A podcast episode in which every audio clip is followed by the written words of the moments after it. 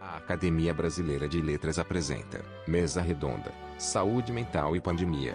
Nesta mesa redonda, teremos a participação de Walter Boechat, Paula Pontoja Boechat, Sigrid Heikel e Humberto Oliveira.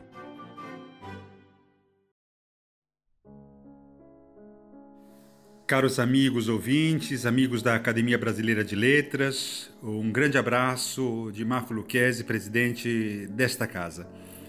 Hoje nós daremos ênfase a uma perspectiva importante que de fato vem faltando, não apenas no debate, mas particularmente diante de uma política de saúde mental que o Estado brasileiro não encarou ainda com a plenitude necessária e que agora, em tempos de pandemia, tende a produzir consequências importantes. Para isso, nós convidamos é, alguns é, especialistas na área é, e começamos com Walter Boechat, que é médico e analista junguiano, diplomado pelo Instituto Carl Gustav Jung em Zurich, Zurich na Suíça, membro fundador da eh, AJB, representante da Associação Jung Brasil no comitê da International Association for Analytical Psychology, IAAP, que foi de 2007 a 2013. Doutor em Saúde Coletiva pelo Instituto de Medicina Social, IMS da UERJ.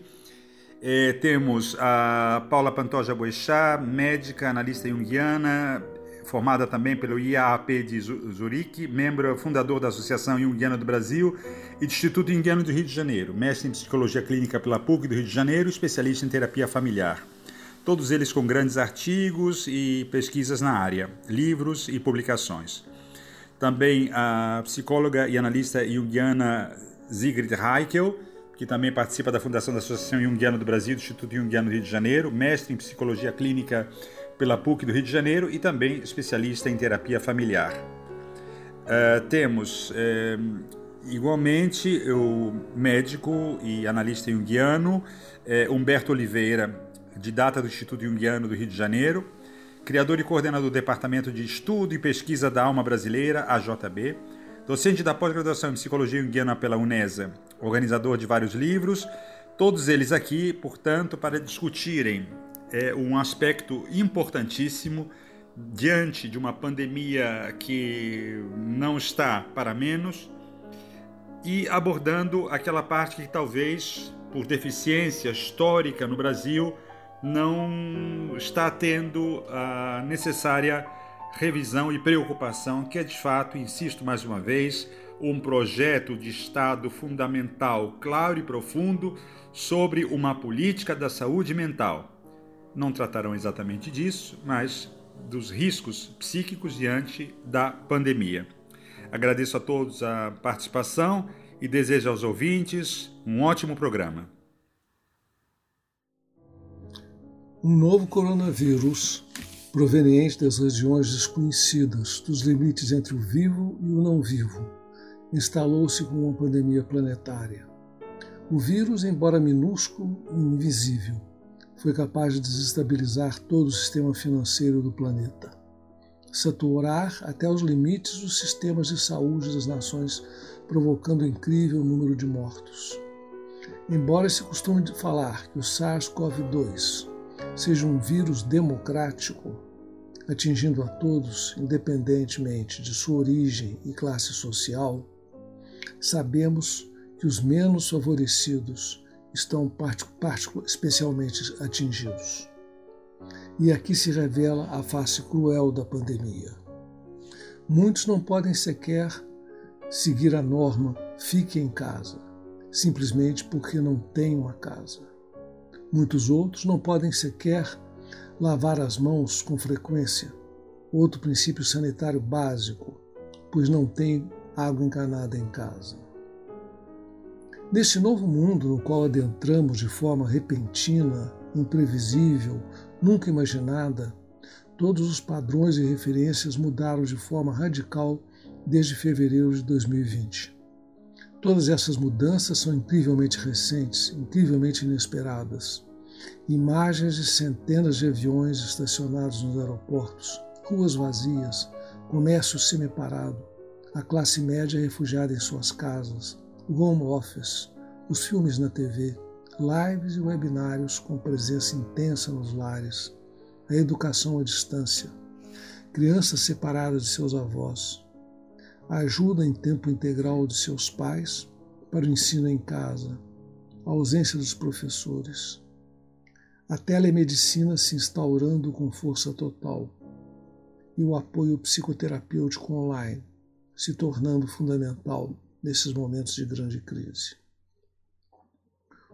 O mundo novo que se instaurou de súbito produz os mais variados transtornos psicológicos. A incerteza financeira abateu-se sobre muitos, o que, o que se torna causa de grande ansiedade. A psique é como a natureza, não dá saltos. Confinados em seus apartamentos, separados de entes queridos e da rotina do trabalho, sob as severas leis do distanciamento social, homens e mulheres são tomados de depressão, apatia e agressividade. O aumento estatístico da agressividade doméstica é um triste fato. A privação do espaço aberto e do contato com a natureza tende a agravar os sintomas. Os espaços fechados de condomínios são às vezes buscados em horários de pouco movimento para se evitar a proximidade das pessoas. Em pessoas que tratam online, que apresentam sintomas psíquicos associados à pandemia, recomendo: procure manter a rotina dos horários que você tinha antes da pandemia em sua casa. Os horários de dormir e acordar devem ser respeitados. Procure manter o contínuo contato com os familiares queridos e amigos por telefone ou computador. Embora o carinho físico seja impossível nesse momento, o carinho das palavras é importante organizador das defesas psíquicas. Evite o excesso de informação sobre os efeitos destrutivos do Covid-19. A informação excessiva provoca ansiedade e depressão limite o acesso às informações a determinadas horas do dia. Não discrimine a pessoa eventualmente portadora do Covid-19. A pessoa portadora precisa de orientação e compreensão para não contaminar outras pessoas. Proteja as crianças, que devem ser informadas com cuidado e carinho do momento delicado no qual a sociedade está procure não abandonar as atividades físicas. Há diversos canais de internet, vídeos de YouTube, assim como aplicativos de academias que oferecem aulas de ginástica, pilates ou yoga. Pense criativamente no coletivo. Seu isolamento é feito para seu próprio bem-estar, mas também para toda a comunidade. Nesse momento de isolamento, as práticas espirituais são de grande valia. Não perca contato com sua religião ou prática espiritual. Nós, como psicoterapeutas, notamos que o comportamento das pessoas tem sofrido modificações durante este longo período de prevalência do risco de contrair a doença Covid-19. As pessoas que não podem fazer seu trabalho por internet, aqueles que são obrigados a se deslocar para o trabalho e os profissionais de saúde Todos se expõem ao contágio e temem ser contaminados ou trazer a doença para seus familiares. Aqueles que têm a grande sorte de poder permanecer em casa e trabalhar em home office se, se veem isolados dos contatos com os amigos e mesmo com a família mais ampliada. De qualquer forma, todos sofrem com a grande ameaça de ficar sem emprego. As crianças e os adolescentes de escolas e faculdades públicas tiveram suas aulas interrompidas, o que com certeza trará desdobramentos posteriores desagradáveis, como um desinteresse pelos estudos, uma falta de rotina, um desânimo em relação ao futuro. Principalmente porque tanto o adolescente como a criança gostam e precisam interagir com seus colegas. Os adolescentes e crianças que têm a sorte de poder continuar seus estudos online precisam do auxílio dos pais enquanto têm as aulas por computador. Os pais se veem sobrecarregados, tanto na situação sem escolas como na situação com escolas, eles têm que cumprir suas próprias obrigações e dar mais tempo aos filhos em casa. Nas comunidades pobres, a preocupação dos pais aumenta com a necessidade de isolamento, praticamente impossível para as famílias carentes deste nosso Brasil. As relações familiares estão passando por uma prova de fogo. Nunca se esperou tanto uns dos outros como nesta fase. Todos se sentem ameaçados e carentes, precisando de mais atenção e carinho. Mas se todos se encontram no mesmo lugar, quem poderá se doar mais? Em uma sessão de atendimento de casal, uma esposa reclamava de seu marido. Dizia ela, apontando para seu cônjuge: Ele acha que eu sou sua fada madrinha, que num toque de mágica faço meu trabalho pela internet, cozinho, lavo roupa, limpo a casa e ainda cuido das crianças. Ao que o marido sabiamente respondeu: Eu também quero ser seu gnomo padrinho, mas você tem que me auxiliar e me autorizar. Vemos que na nossa sociedade isto é muito comum. A mulher se queixa do excesso de trabalho em casa, mas ao mesmo tempo não libera o espaço necessário para que o homem possa fazer sua parte também. Os casamentos estão sendo testados ao máximo. Provar dedicação e amor nestes tempos tem sido complicado. Muitos casais se desentendem depois de tantos dias sem poder estabelecer comunicações significativas com outras pessoas que não sejam seus próprios cônjuges. A falta dos amigos tem um papel grande nesses desentendimentos. As pessoas que estão na linha de frente dos trabalhos em hospitais estão exauridos pela rotina ameaçadora que enfrentam 12 ou mais horas por dia e as exigências das famílias ao voltarem ao lar. Os que estão trabalhando pela internet e que não foram ainda demitidos estão sendo muito mais exigidos pelos seus chefes do que quando trabalhavam presencialmente. Esta é uma queixa constante. As exigências aumentaram, as expectativas também aumentaram. Como não podemos ter os encontros pessoais, os encontros pela internet estão mais intensos os rostos virtualmente mais próximos, nos exigindo mais atenção, mais cuidados, mais envolvimento afetivo que possa vencer a barreira da distância física. Aprender a doar mais amor é um grande desafio desses tempos de pandemia e será bom se puder permanecer depois. Acordo nessa manhã de segunda, esperançoso de cura para esses tempos tão enormemente sofridos. Por um lado, a esperança veio através da recomendação oficial e pública por parte do Conselho Nacional de Saúde da suspensão imediata das orientações do Ministério da Saúde para o manuseio medicamentoso precoce de pacientes com diagnóstico da Covid-19.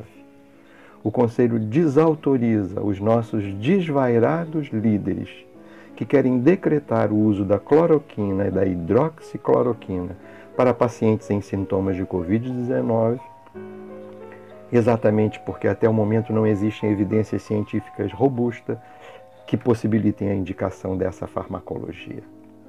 Que tristeza! A pandemia desencadeada pelo vírus SARS-CoV-2, o Covid-19, chegou-nos no momento em que nossa psique coletiva, nossa alma política adoecia terrivelmente. A racionalidade, e o cuidado para com o outro estavam aqui e também em outras partes do mundo em franco abandono. Em tempos de necessário isolamento social e de se acionar todos os parâmetros de proteção à sobrevida a quem defenda o vamos à rua. Dissociação profunda. Necessidade de muita atenção nossa. Ao contrário, ficar em casa é parâmetro de saúde mental nesse momento. Segundo as recomendações do Conselho Nacional de Saúde, há um descuido fenomenal em francação. Diz o documento: as hospitalizações de pretos e pardos com síndromes respiratórias aguda, grave, representam 23% do total, mas as mortes dessas parcelas da população somam 32%, o que reforça os processos de extermínio promovidos pelo Estado brasileiro contra a população negra e outros grupos vulnerabilizados, como indígenas, ciganos, quilombolas, moradores de favelas, bairros periféricos, terreiros, assentamentos, população de campo em situação de rua.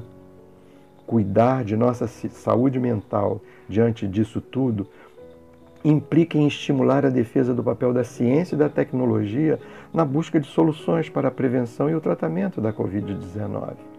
Estar inteiros psiquicamente nesse momento implica cognitivamente asseverar, junto com os nossos mestres da infectologia, que não queremos morrer. Queremos poder estar lúcidos para enfrentar essa virose da maneira mais humana, até porque o que se coloca em risco com a insensatez desses enormes descuidos é mesmo nossa própria humanidade. Por outro lado, a esperança hoje me chegou através da nota de repúdio da Sociedade Brasileira de Etnobiologia e Etnoecologia nota feita perante a sociedade brasileira e a internacional, repudiando as falas de autoridades máximas do Brasil que disseram odiar o termo povos indígenas. E revelaram a intenção de se aproveitar do momento propício em que a imprensa brasileira estava concentrada na cobertura da pandemia da, pandemia da Covid-19 para, entre aspas, deixar a, passar a boiada estar saudável emocionalmente nesse momento implica, implica em fazer soar nossas vozes repudiando junto, veementemente, esses posicionamentos. Somos índios e não reconhecemos, somos natureza e desprezamos, somos extremamente preenchidos de alma, portanto, plenos de recursos mentais saudáveis quando pudermos reconhecer que nossa riqueza está exatamente nas variadas formas de rostos, línguas, religiões, cosmologias, modos de viver, pensamentos, histórias, sistemas políticos, relação de harmonia com a natureza e principalmente maneira de resistir ao histórico projeto colonizador. O projeto colonizador, aquele projeto fundador dessa nação, que continua do desejo de destruição do que temos de mais original, os nossos povos indígenas. Abolir os índios representa, em nossos complexos culturais, a negação completa do outro. Portanto, uma espécie de vidacídio. O que vem de, da ancestralidade indígena é pura sabedoria. Sabedoria capaz de nos livrar da perda da alma, da insensibilidade, da incompatibilidade para com a natureza. Essa sabedoria merece ser colocada no panteão do que é mais profundamente curador de todos os males. Orgulhemo-nos de nós, isso é cura. Deixar passar a boiada, que infelicidade atroz. Significa deixar passar ruralistas, madeireiros, grileiros, garimpeiros e toda sorte de gente que sonham ver a porteira escancarada para saquear a madeira, o ouro e o doce impregnados nas reentrâncias desta pátria mãe gentil. Diz o documento dos etnólogos: o Brasil, os brasileiros e as brasileiras não merecem tamanho infortúnio. O meio ambiente é tudo que precisamos proteger com rigores estratosféricos, se não quisermos provocar ainda muitas pandemias destruidoras nesse mundo. Cuidemos-nos em todos os sentidos. A esperança vem disso. Não nos deixemos virar boiadas. Para cuidar da pandemia que passamos, tornemos-nos ainda mais humanos e defendamos nossa inteireza corpo e psique em prol de dias que virão para a cura de nossas destruições. Como afirmar a nossa existência psíquica em tempos de isolamento, angústia, solidão e medos? O tempo que estamos atravessando é permeado pelas forças da criação e da destruição. As forças psíquicas contrárias nos convocam e nos indagam a esse enfrentamento.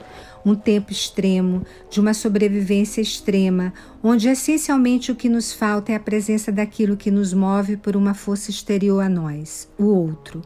Esse sentimento de saber-se vivo em outra pessoa, com sensações e inspirações, onde lá moramos e vivemos, no interior de um corpo e de uma alma, agora vive em nós em um tempo abstrato e impessoal, cada um separado do outro por algum espaço. Como isso nos afeta psiquicamente?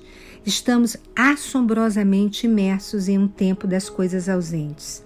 Não tocamos no outro, mas não estamos ausentes do outro. A conversa, a escuta suave e amorosa na clínica consegue lançar luz sobre as obscuridades dessa realidade. É como se aquele sofrimento psíquico adquirisse um outro possível, um estado potencial onde a força criativa se impõe frente a um real fora do alcance das mãos. Se a alma e a imaginação são mais reais do que as coisas vindas do mundo exterior, então aquilo que no primeiro momento é hórrido árido e aparentemente despido de imaginação, a falta de estar presencialmente com o outro, vai sendo irrigado pelo trabalho com os afetos e a imaginação. Aproximar-se simbolicamente do outro e da sua humanidade através dos sonhos, da arte, da música, da literatura, do cinema, das lives tem sido uma forma efetiva de nos frequentarmos, uma condição de aceitar o mais profundo em nós, nesse incontornável estado de isolamento em que a nossa psique e a anima mundi se encontram. Somos movidos pela presença de tudo aquilo que o outro nos inspira. Nós, cuidadores da alma alheia, nos emprestamos a tantas histórias e somos inspirados continuamente por elas. Percebemos o quanto esse estado de aprendiz, de artesão dos afetos, não se limita ao tempo ordinário, mas simboliza a própria dimensão mítica e poética do nosso ofício e da nossa existência. As narrativas que surgem das angústias dessa nova realidade e a tentativa de repará-las, emprestando a elas um outro significado, dando voz, uma presença afetiva capaz de compreender e aceitar inteiramente as manifestações psíquicas que surgem em tempos tão sensíveis. Entregar-se a esse ofício é poder exercer com outro um tempo memória durável, inteiro, que pode ser a matéria vertente de um devir. Isto é o que Jung chama de individuação, um processo que precisa ser realizado na relação com o outro e animado pelos acontecimentos da vida. Nesse sentido, estamos todos imersos e inspirados por esses tempos, movidos pelo esforço de nos conhecer nesses novos tempos. E só podemos fazer isso com o outro, na conversa com o outro, ao acompanhá-lo e juntos conhecermos os estados da alma, os estados psíquicos que vão surgindo e rompendo a nossa aparente solidão em virtude de um inevitável isolamento trazer à tona a força da nossa imaginação, o que ela nos diz sobre as nossas inquietações, a nossa finitude, os medos e angústias inerentes desses tempos. Como esses aspectos se fundem na relação com a vida, a nossa sobrevivência e o nosso futuro. Das palavras imagens, do bater das asas dos sonhos, na passagem imperceptível do tempo, dos afetos e suas transposições ao imaginário singular que essa nova realidade provoca. Assim podemos passar para o tempo das cadências, espessuras e fecundidades, ancoradas na tentativa de retomar os vínculos ao captar a realidade longe de quem nos procura. Os traços míticos e os volteios, advindos do tempo arquetípico, como busca de elucidar a alma ânima, faz-nos perceber no tempo transcorrido o próximo e o de dentro. Nessa aprendizagem temporal, o trabalho com as imagens e a linguagem poética das palavras vão recompondo a redescoberta do mundo e a experiência de si mesmo. O tempo, ao fazer uso da memória, contorna o presente das coisas que tiveram mais pertença e que não se impõem à primeira vista. O nosso ofício e o tempo nos leva para um outro lugar. Habitar o tempo habitado pelo outro por meio dos afetos. Nessa direção, cuida da presença desses afetos em nós que vão sendo tecidos nas pausas, no modo próprio de transitarem nos lugares de forma não previsível e simbólica. A cenografia que ampara o ofício analítico, a temporalidade, matéria vertente dos afetos, toca em questões emergenciais da psique que precisam ser consideradas na sua continuidade. A fluidez psíquica, ininterrupta e indivisível, prolonga-se na troca afetuosa, no intercambiar dos tempos oníricos, na transformação simbólica e na transitoriedade inerente da palavra imagem, vestígios do tempo nas experiências vividas.